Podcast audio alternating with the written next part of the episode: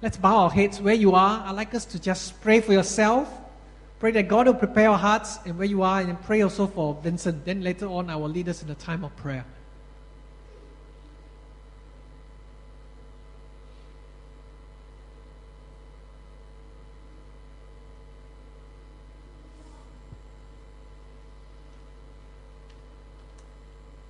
Let us pray together. Heavenly Father, we thank you. Thank you that once again we have this privilege of coming into your presence to listen to your word. And I pray that God, you will anoint the lips of Vincent as he shares your word, Father. I pray that you will strengthen him, you empower him, you anoint him, Father. Let him speak forth with your confidence and your authority. And I pray that God, we also be attentive, we'll open our hearts, Father, ready to receive your word to be challenged, to be encouraged, to be motivated. And I pray that you will not just be a head knowledge, but rather, Lord, I pray that you will touch our hearts and spur us on into action, into applying and obeying your words. Father, we commit this time to you.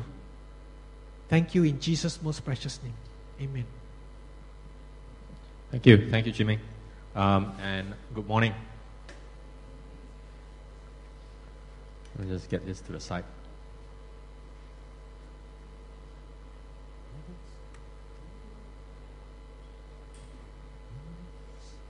You know, a few days ago, um, not not a few days, a few weeks ago, uh, we were just having a idle uh, chat in the office with a few colleagues, and um, we were talking about the topic of this. Uh, I don't know how many of you are football fans here, and there was a Liverpool versus uh, the Singapore national team uh, some time back, and we were just discussing that, and some of us were just expressing our disgust that uh, actually quite a few Singaporeans uh, supported uh, Liverpool uh, rather than the national, the Singapore national team, the Lions.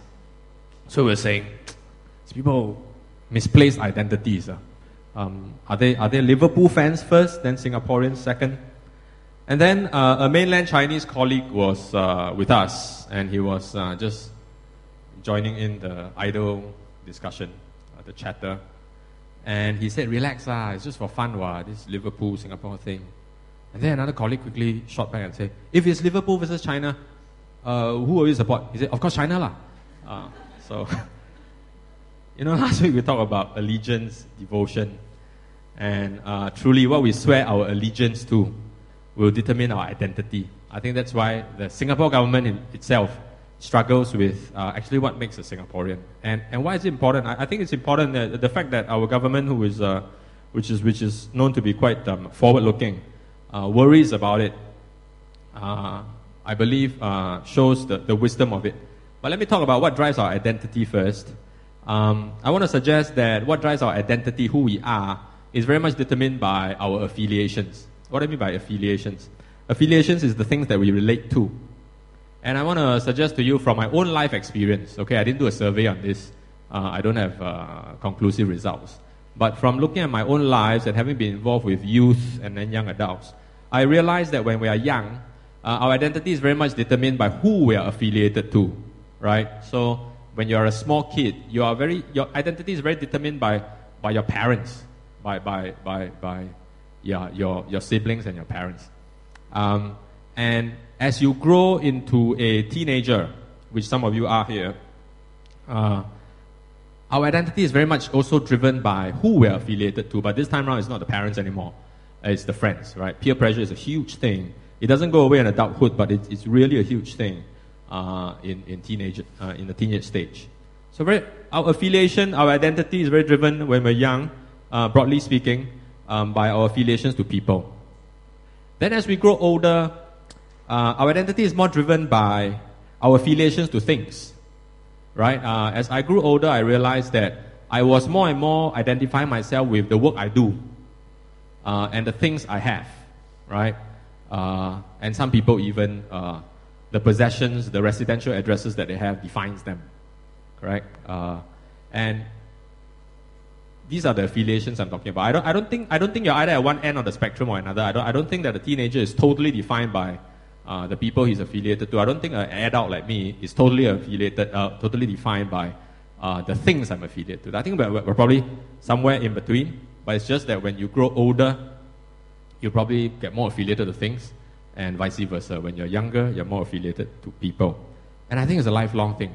We're always defined by the people and the things uh, that we're affiliated to. This combination, this intertwining of people, the network of relationships, and our occupation uh, defines us. And why, why, why is that important? Uh, I think it's important because, and, and, and I think it's important, and our government is also concerned about it, because it determines um, this thing called I, this thing I call meaning in life, right? Your identity uh, actually determines your whether you have meaning in life or not.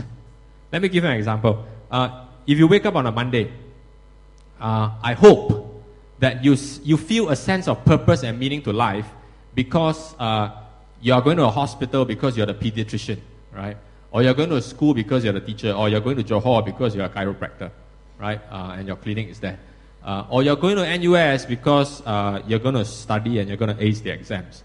Uh, there, there is a, an affiliation to that, and w- whether you consciously or unconsciously you feel that um, he's uh, distracted by a small boy. Uh, he's, he's um, where was I? Uh, yeah, you are, you are, you get this sense of purpose on a Monday because of what you're going to do. Then what happens on a weekend? A weekend, again, you wake up, and some of you wake up with more energy on weekends. Uh, because there's again another purpose to life. And why? There's a purpose in life because this afternoon you're going to go to dim sum with your friends, right? Or you're going to go to this place or that place, or you're going to go food trail later. And that gives you meaning in life, right? Not, not exactly the meaning in life, but it gives you a reason to wake up, right? Uh, and that's what I mean. Our identity, what we're affiliated to, broadly speaking, this doesn't have to be a science, but I'm just trying to tell you why it's important. It's important because it determines um, uh, whether we feel purposeful in this life or not, whether we feel uh, worth in this life. And if you've been doing the four sessions thus far, Roots and Wings, uh, you probably know the drill by now, right? Uh, what, what, what is day one? Day one is what? You have been doing Roots and Wings, right? Okay, never mind. Uh, day one is what is the human weakness, right? What is the human weakness? And you know, as we, what is the pitfall?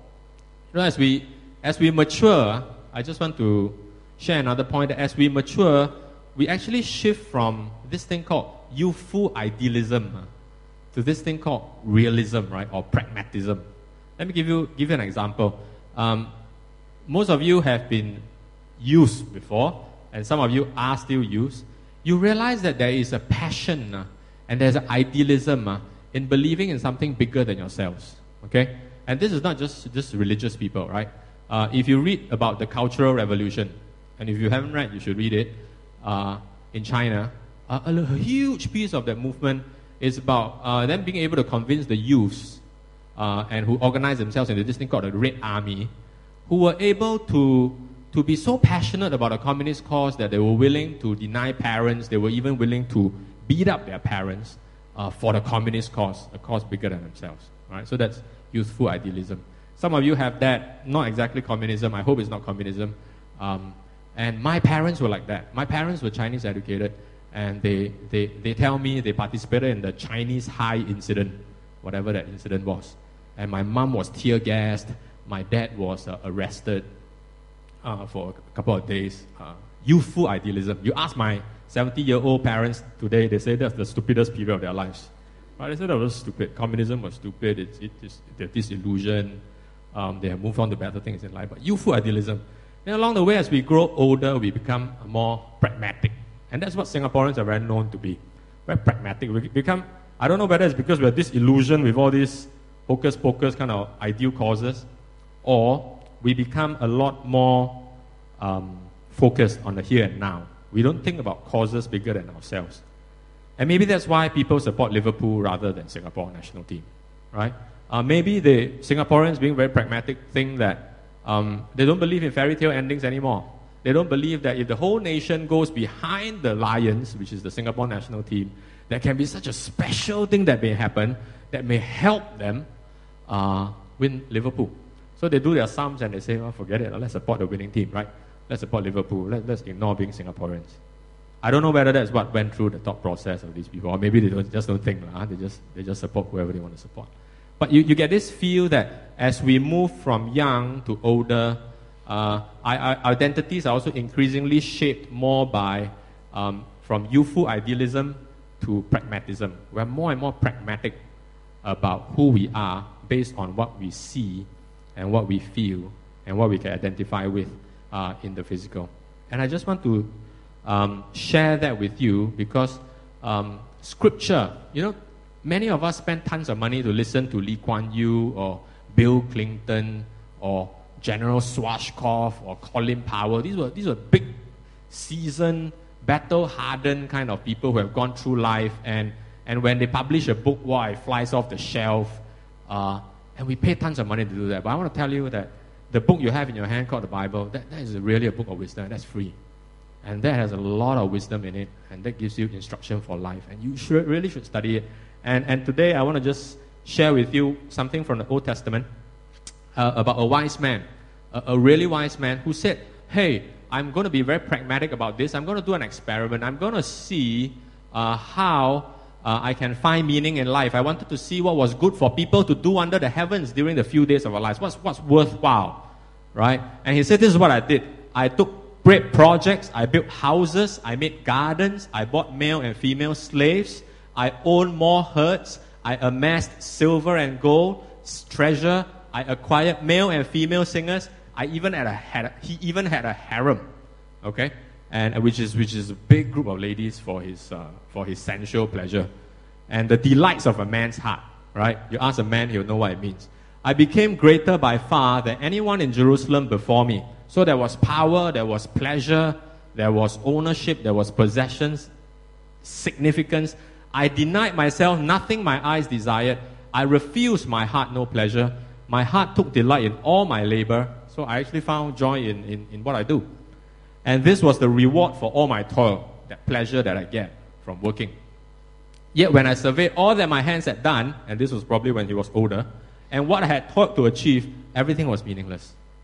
So this wise guy is kind of truncating your learning for you. Okay, we, we learn from scripture because scripture truncates learning for you. What do I mean? We don't want you to end up as old men and women who have been climbing this ladder all the way, and you heard this story before. Eh? You climb this ladder all the way. Only when you are 75 do you discover the ladder is leaning against the wrong building. Right? That's pretty tragic.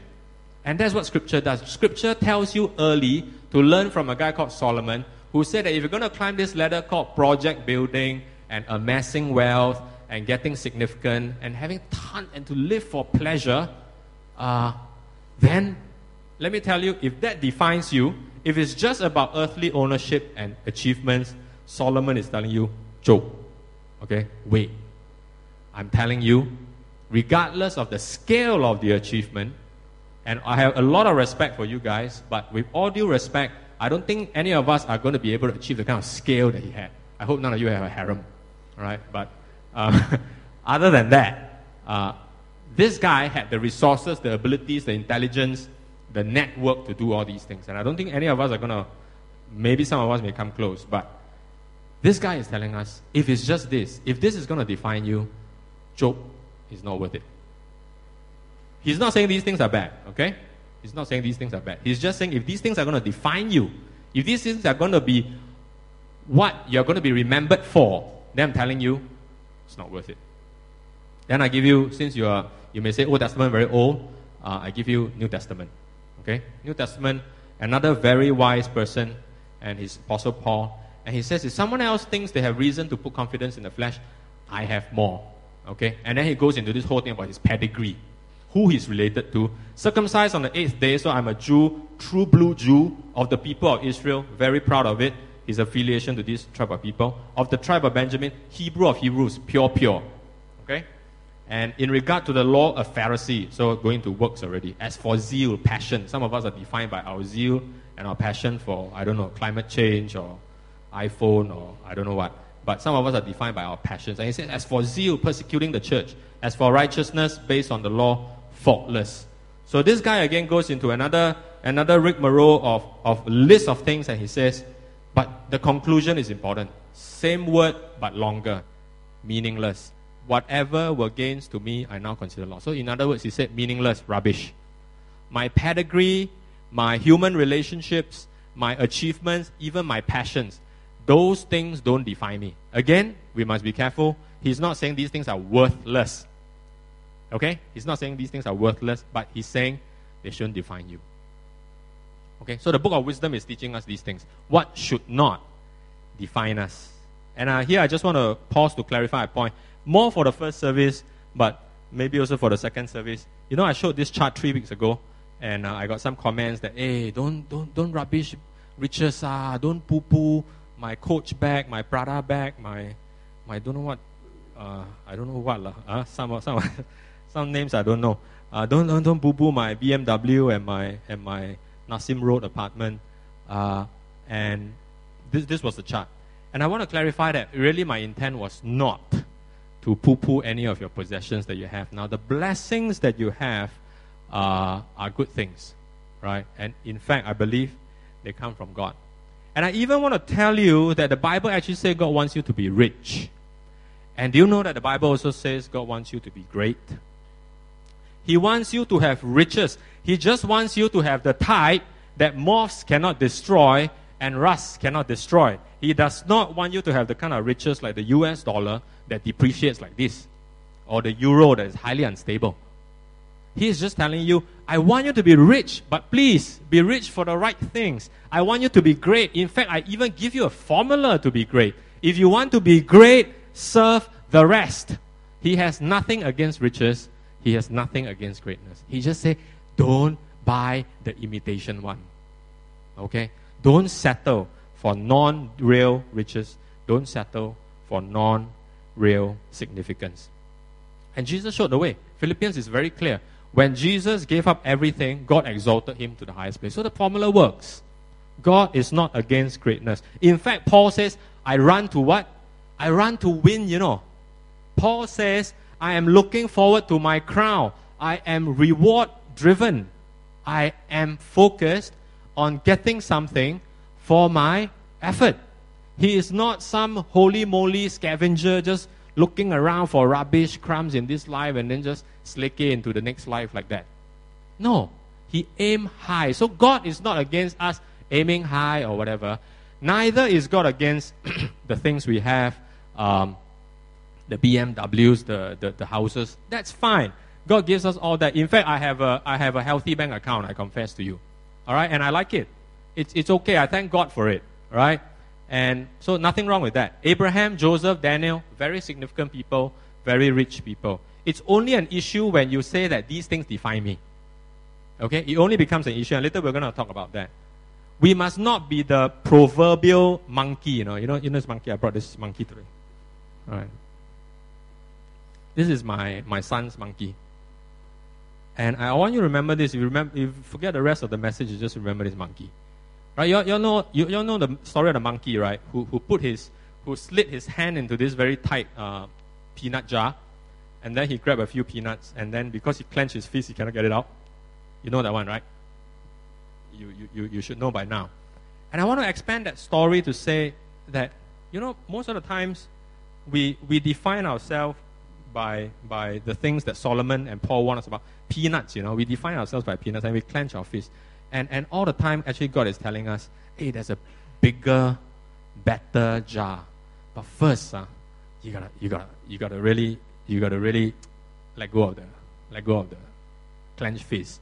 Get it out so that you can get into that bigger and better jar. Don't settle for peanuts. Let go, let God. That's something that we are very familiar with.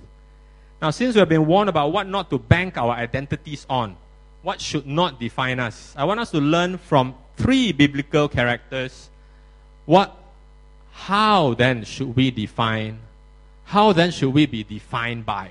Okay? I'll be very honest with you. On a sunday like this where we are where we are healthy and wealthy and happy and we're just raring to go for food trail and we can enjoy food and all that uh, we're all very um, likable people. We're all, we're all easy to like. What I mean, when nothing is wrong, you're very easy to like, right? The, on, the only issue, I, I don't become likable when you put me under pressure. right? If you give me an impossible deadline, if if my kid is sick, if all three kids are sick, or uh, I have something bad happen to me, then I believe that's where the core self comes out. The true Vincent will then come out, right? In aircon and all that kind of nice thing, you probably see a pretty nice guy. Uh, but under pressure. And these are what I call the defining moments. These are the real moments when you see the true self. And I always, I always find it's so true when, when I'm driving and somebody suddenly cuts into my lane. And I can be thinking and praying and all that. And then somebody cuts into my lane. And I go, and, and, and immediately you ask, hey, where did that come from? And, and God tells you, actually, that's the true you. That's, that's, that's what you're full of, right? That's why when you shake a bit, the thing comes out. Uh, and, and that's what we want to talk about. The true you, the core self, right? And we're going to study from three people how, they, how the core self came out. The first one is uh, Abraham. Uh, and I just want to show you um, in Genesis 22. Um, you know, Abraham had waited all his life for a treasured possession called Isaac. Right? Isaac was it. His whole life, uh, his whole promise from God uh, hinged on this guy called Isaac. So one day he nearly, I think if it was us, we would go ballistic. One day I think he really didn't believe his ears when God said, Take your son, and to make it worse, don't know why God got to describe it some more. Your only son, whom you love. I don't know why he had to twist the knife a bit deeper. Uh, but it was is, is written there. Take your son, whom your only son, whom Isaac, and then sacrifice him on the mountain Moriah, which I'm going to show you. And the amazing thing is, I don't know, Abraham is obviously a, a, a, a solid guy because early the next morning he did that. Early the next morning, not late afternoon after lunch, early the next morning, uh, he did that. And we just want to go into the psyche of Abraham. Hey, how did a guy under pressure like this, where he was, where he his whole life had been building up to this climax of a treasured possession, how did he, how was he able at this defining moment to, when his core self came out, uh, it was still a self that trusted God. So we're going to go into his psyche. We're going to go how he thinks. And Hebrews 11 gives us the clue of how he thought. You know, verse 19, just got to look at the last verse. Abraham reasoned that God could even raise the dead. And so, in a manner of speaking, so this guy actually went, and I was just sharing my CG that day. This guy actually thought that even if I kill Isaac, huh, because God is God, uh, the promise won't be gone because uh, God can raise him from the dead. You know what was at stake? At stake was a treasured possession, right? At stake was a treasured relationship. The only one, only son. It was even an entitlement, I think. I think if it was us, we would think that God, we're entitled to this one because you promised me. Right? Then after I wait for so long, until I'm 100 years old, I got it. Now you take it away. No way. I'm entitled to this. I deserve this. Most of us would have reasoned like that. Uh, if Isaac was so treasured, God, I'm going to defy you. I'm not going to give him to you. But Abraham's paradigm was interesting, right? His thought process. His reasoning was something like this If God says so, if God decides so, then I will obey because I trust in His absolute power and His absolute willingness to do what is absolutely good. Okay? We kind of kind of sum it up like this. I trust God. I trust in His absolute power and absolute willingness to do what is absolutely good. Abraham probably lived by this maxim. In the end, it will be good. If it's not good, it's not the end. Right? That, that's probably something that he, he lived by. He trusted in God's absolute power, absolute willingness to do what is absolutely good. So he said, even I need, if, if God, and I, I wanted to be very clear here, he, he heard God clearly, okay? It's important to hear God. Don't, don't start doing silly things when you, when you haven't heard from God, especially radical moves like this. So when he heard clearly that God said this, he went ahead and do, did it because he trusted in God's absolute power, absolute willingness to do what's absolutely good. So that's one. Dealing with a pressure, uh, treasured possession the defining moment for Abraham exceptional trust in God. Exceptional trust in God's power and God's um, goodness. Okay, now we want to look at a lady just to balance it up. Okay, uh, Esther. Esther, I just took this from chapter 2. You can go back and read it. Esther enjoyed favor after favor after favor. He went to the king's harem, and then the eunuch who was supposed to take care of them, Hegai, she found favor with him. Okay, so this, this eunuch just like her. Okay, and said, Wow, I, I, I, I, I, I favor you.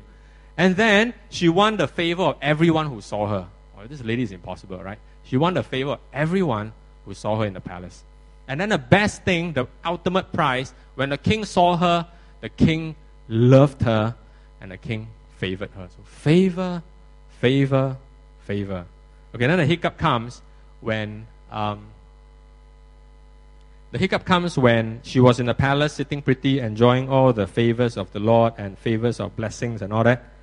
And um, her cousin Mordecai comes, right?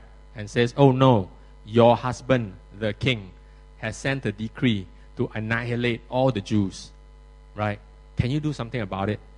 And, and what, what's, this is the defining moment for Esther, right? What's at stake? At stake is all this favor, right? I mean, I'm enjoying the good life. Come on, right? Manicure, pedicure, wow, milk treatment, I don't know what else. Uh, and, and this is good, right? The king loves me. I eat what I want. And what, what is, you know, Mordecai, you know that I cannot just walk to the king.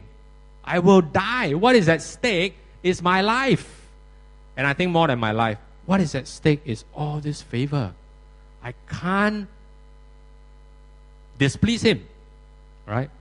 And then Mordecai, who is a, quite a tough cousin actually, uh, not, not a very good cousin to have, uh, said this. When Esther's words were reported to Mordecai, he said, Please, lah, you really think, you really think uh, all this favor is for no reason? Right? Who knows that you have come to your royal position for such a time as this? I think we're very familiar with this story, but just to recap, what was at stake? A position of favor, power, blessings.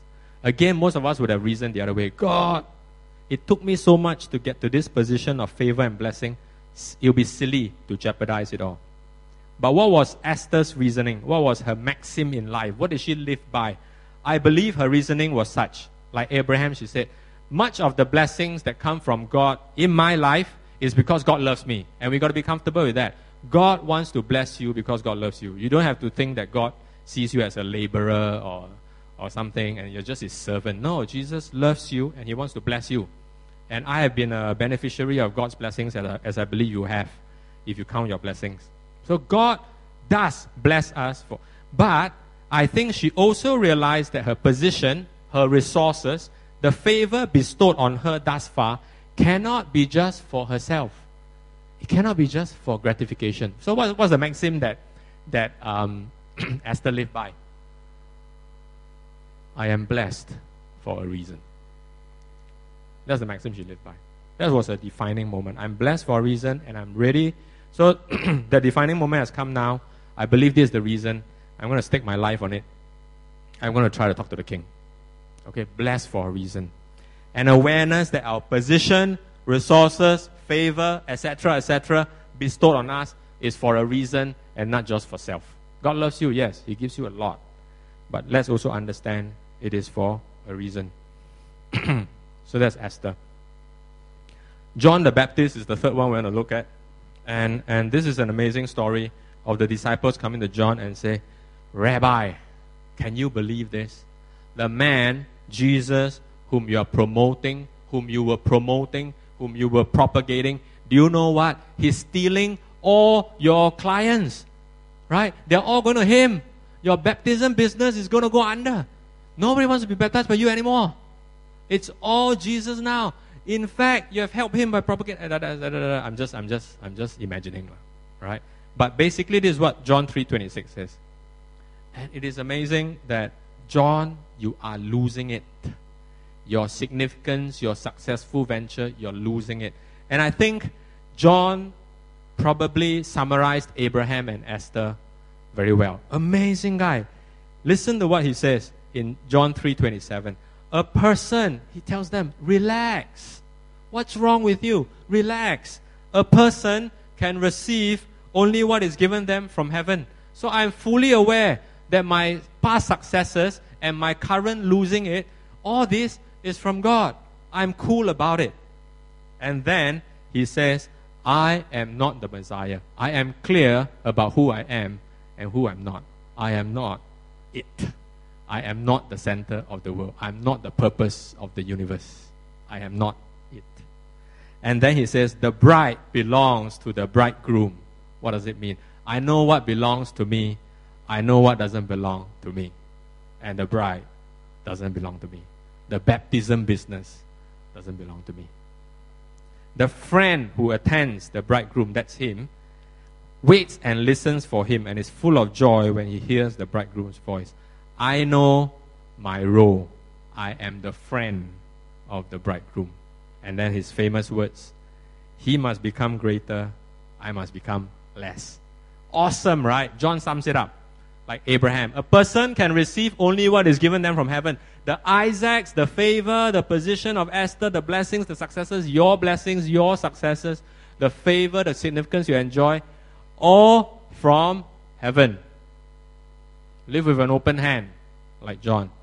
Second, I'm not the Messiah, I'm sent ahead of him, an awareness of who I am, and more importantly, who I'm not. Right? The bridegroom, the bride belongs to the bridegroom. Awareness of what belongs to you, what does not belong to you. The friend who attends the bridegroom, an awareness of his role, and that he must become greater, I must become less. An awareness of the end game. John was aware of the end game. That in the end, it will be good for you and I. If it's not good for you and I, it's not the end. What's a common thread that runs through these three characters? One, no illusions of grandeur about themselves.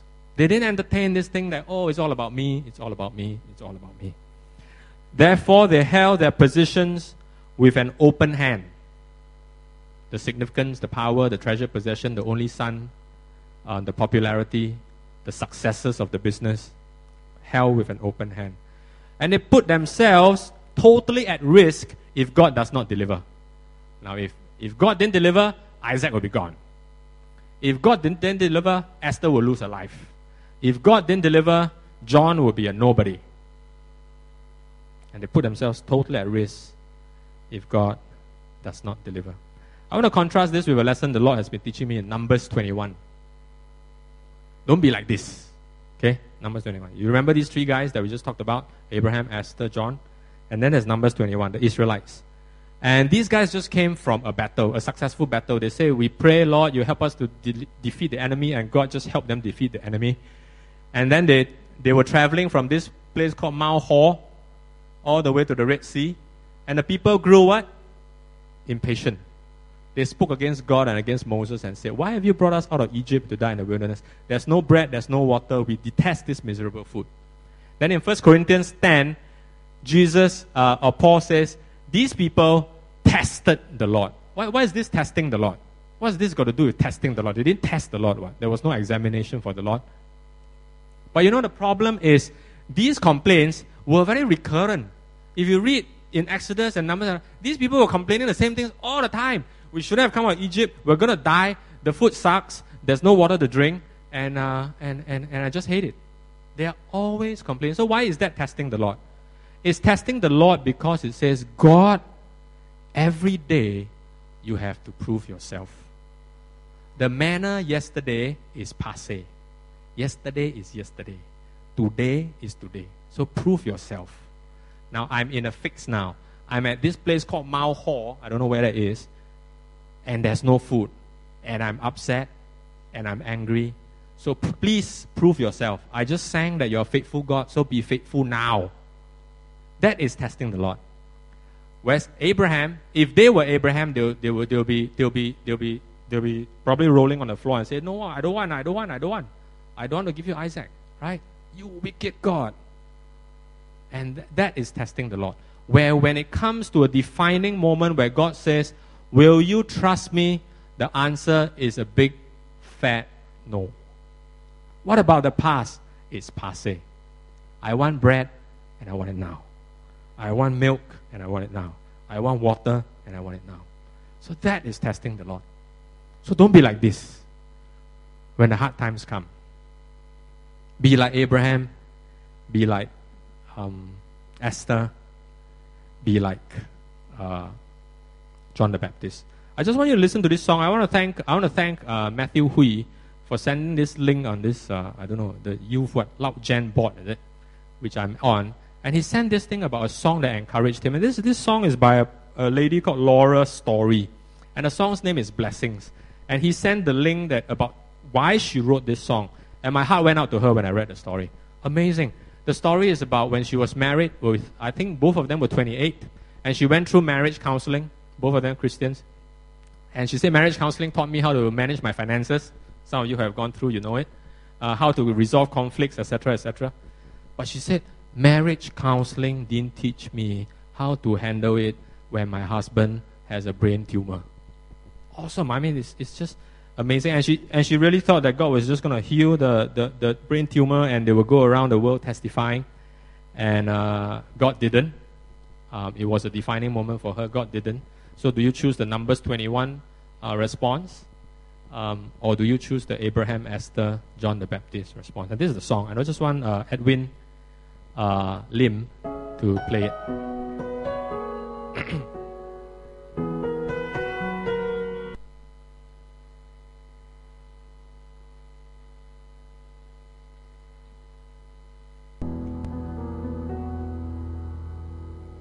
We pray for blessings. We pray for peace. Comfort for family. Protection while we sleep. We pray for healing. For prosperity. We pray for your mighty hand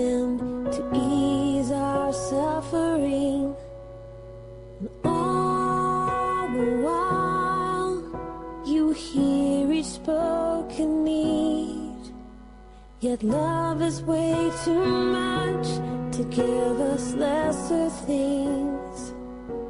Cause what if your blessings come through raindrops? What if your healing comes through tears? What if a thousand sleepless nights are what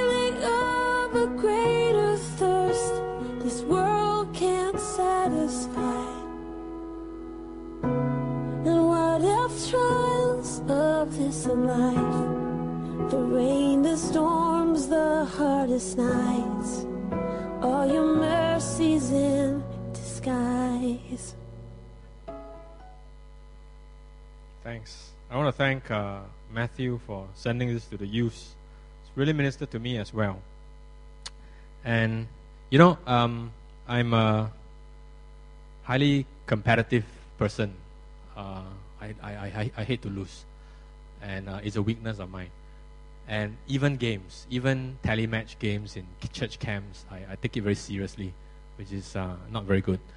Uh, and I remember every time um, we play it, we play these telematch games uh, when I'm in the team and we win. Uh, we, we play for the first time, we win. I, we are very happy until the game master say, okay, that was the demo, let's play the real thing. Uh, and I think this, this, is, this is what the song and John the Baptist reminds us. Um, and Rick Warren says it well, right? Our life on earth is a dress rehearsal. The real thing is eternity with Jesus. So don't, don't settle don't settle for the demo. Don't win the demo and miss the real thing. Remember the proverbial monkey. This one. Our destiny is not an insecure, peanut grabbing monkey. Your destiny is not to be gripped and stuck in a small peanut jar. God wants to give us a bigger, better jar or better things to come. What if, what if the trials of this life are your mercies in disguise? Do we have the ability to see beyond the raindrops? And there may be some of us who are enjoying the blessings of God. And I want to say again that the blessings are there because you're a chosen people. Enjoy it. You're a royal priesthood, a holy nation. God loves you. So don't be guilty about the blessings. All good things are from heaven. But there will come defining moments in our lives where God will test us and say, I want you. He knows how we are, but He wants us to know who we really are. And so He may put the, the when you're driving, He may put the car just right in front of you and see how you react and let you be self aware.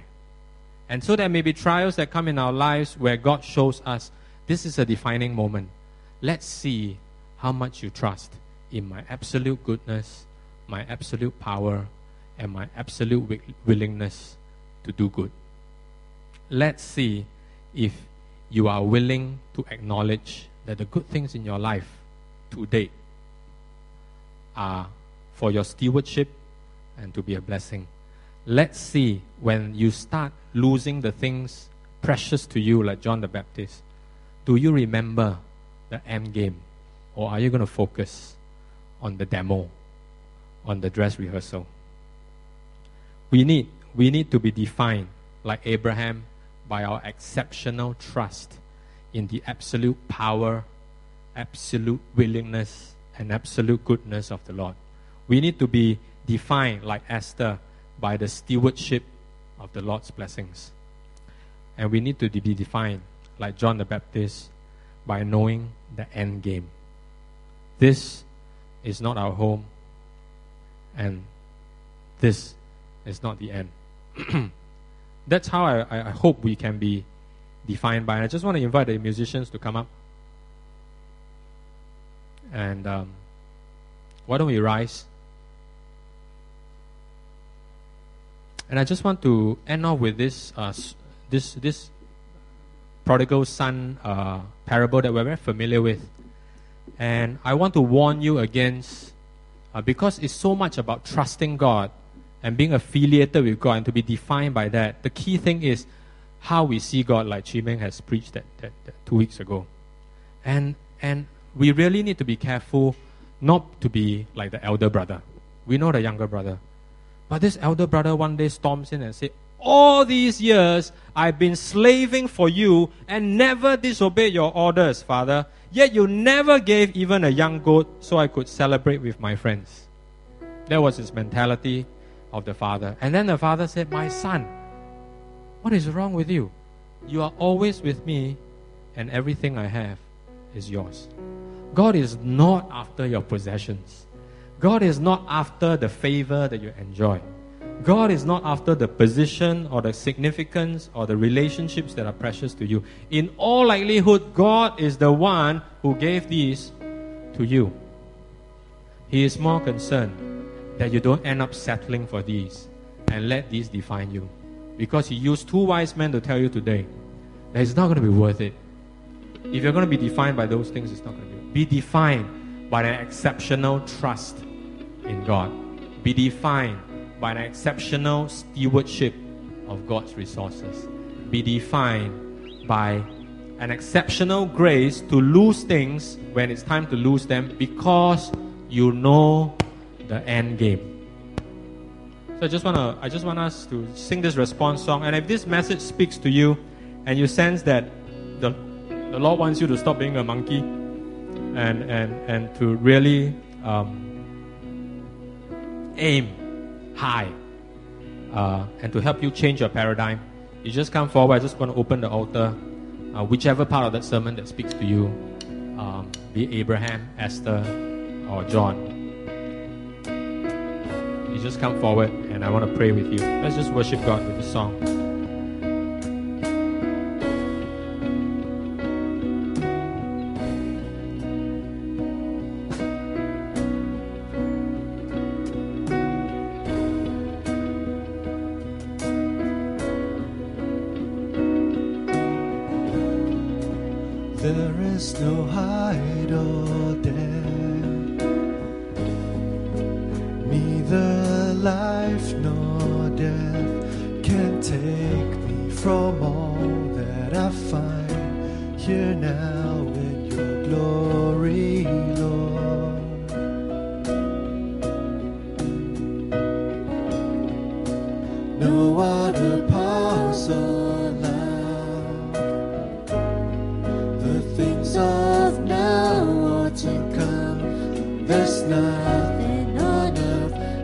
This life that could ever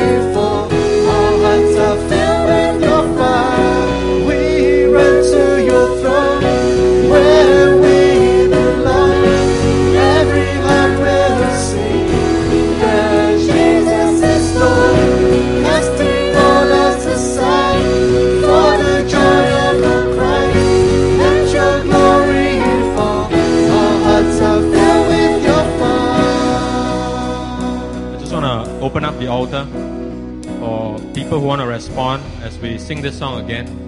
I want to encourage you, if the Lord is speaking to you, and I believe He is, to just come forward, just lay things at the altar, and just to tell the Lord, please change my paradigm. I want, I want to be defined by exceptional trust in you. I want to be defined by good stewardship of your ta- of my talents and my blessings, and I want to be defined by knowing the end game. So I just want to open the altar. I want to pray for you personally, and uh, if you feel the Lord speaking to you, uh, you just come forward as we worship again.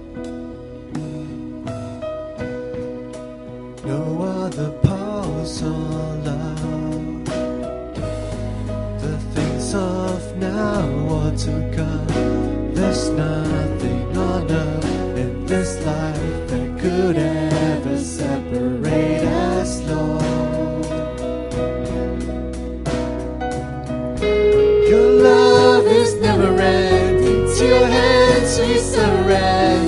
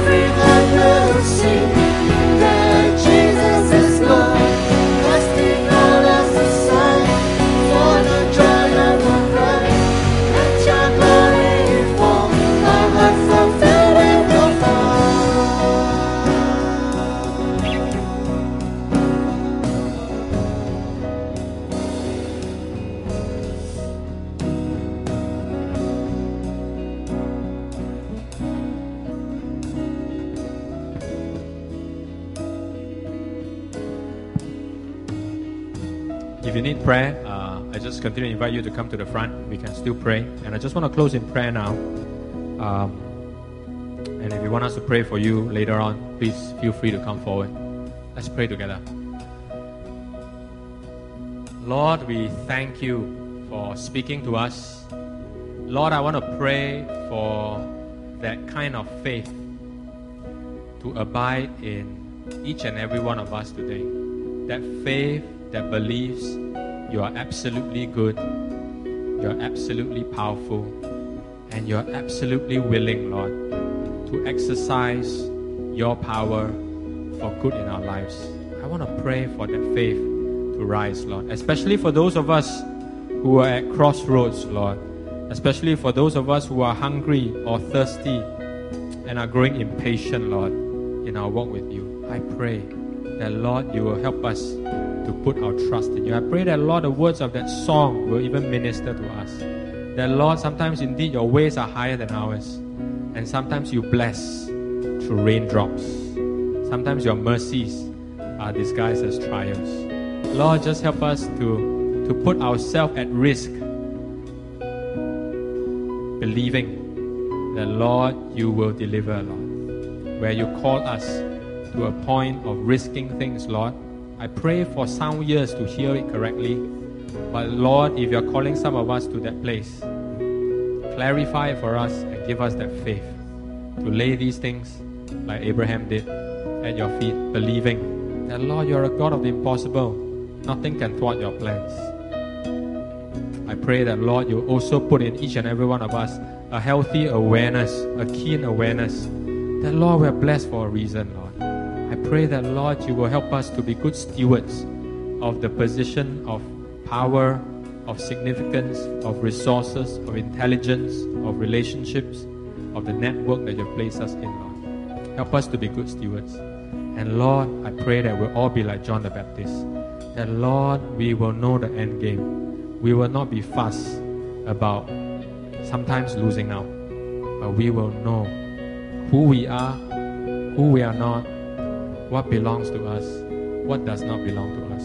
And most importantly, we will know what truly gives us joy, Lord. And that is to see Jesus increase and us decrease. So, Lord, depart us with your blessings. Continue to speak to us in your special way, Lord. In Jesus' name we pray. Amen.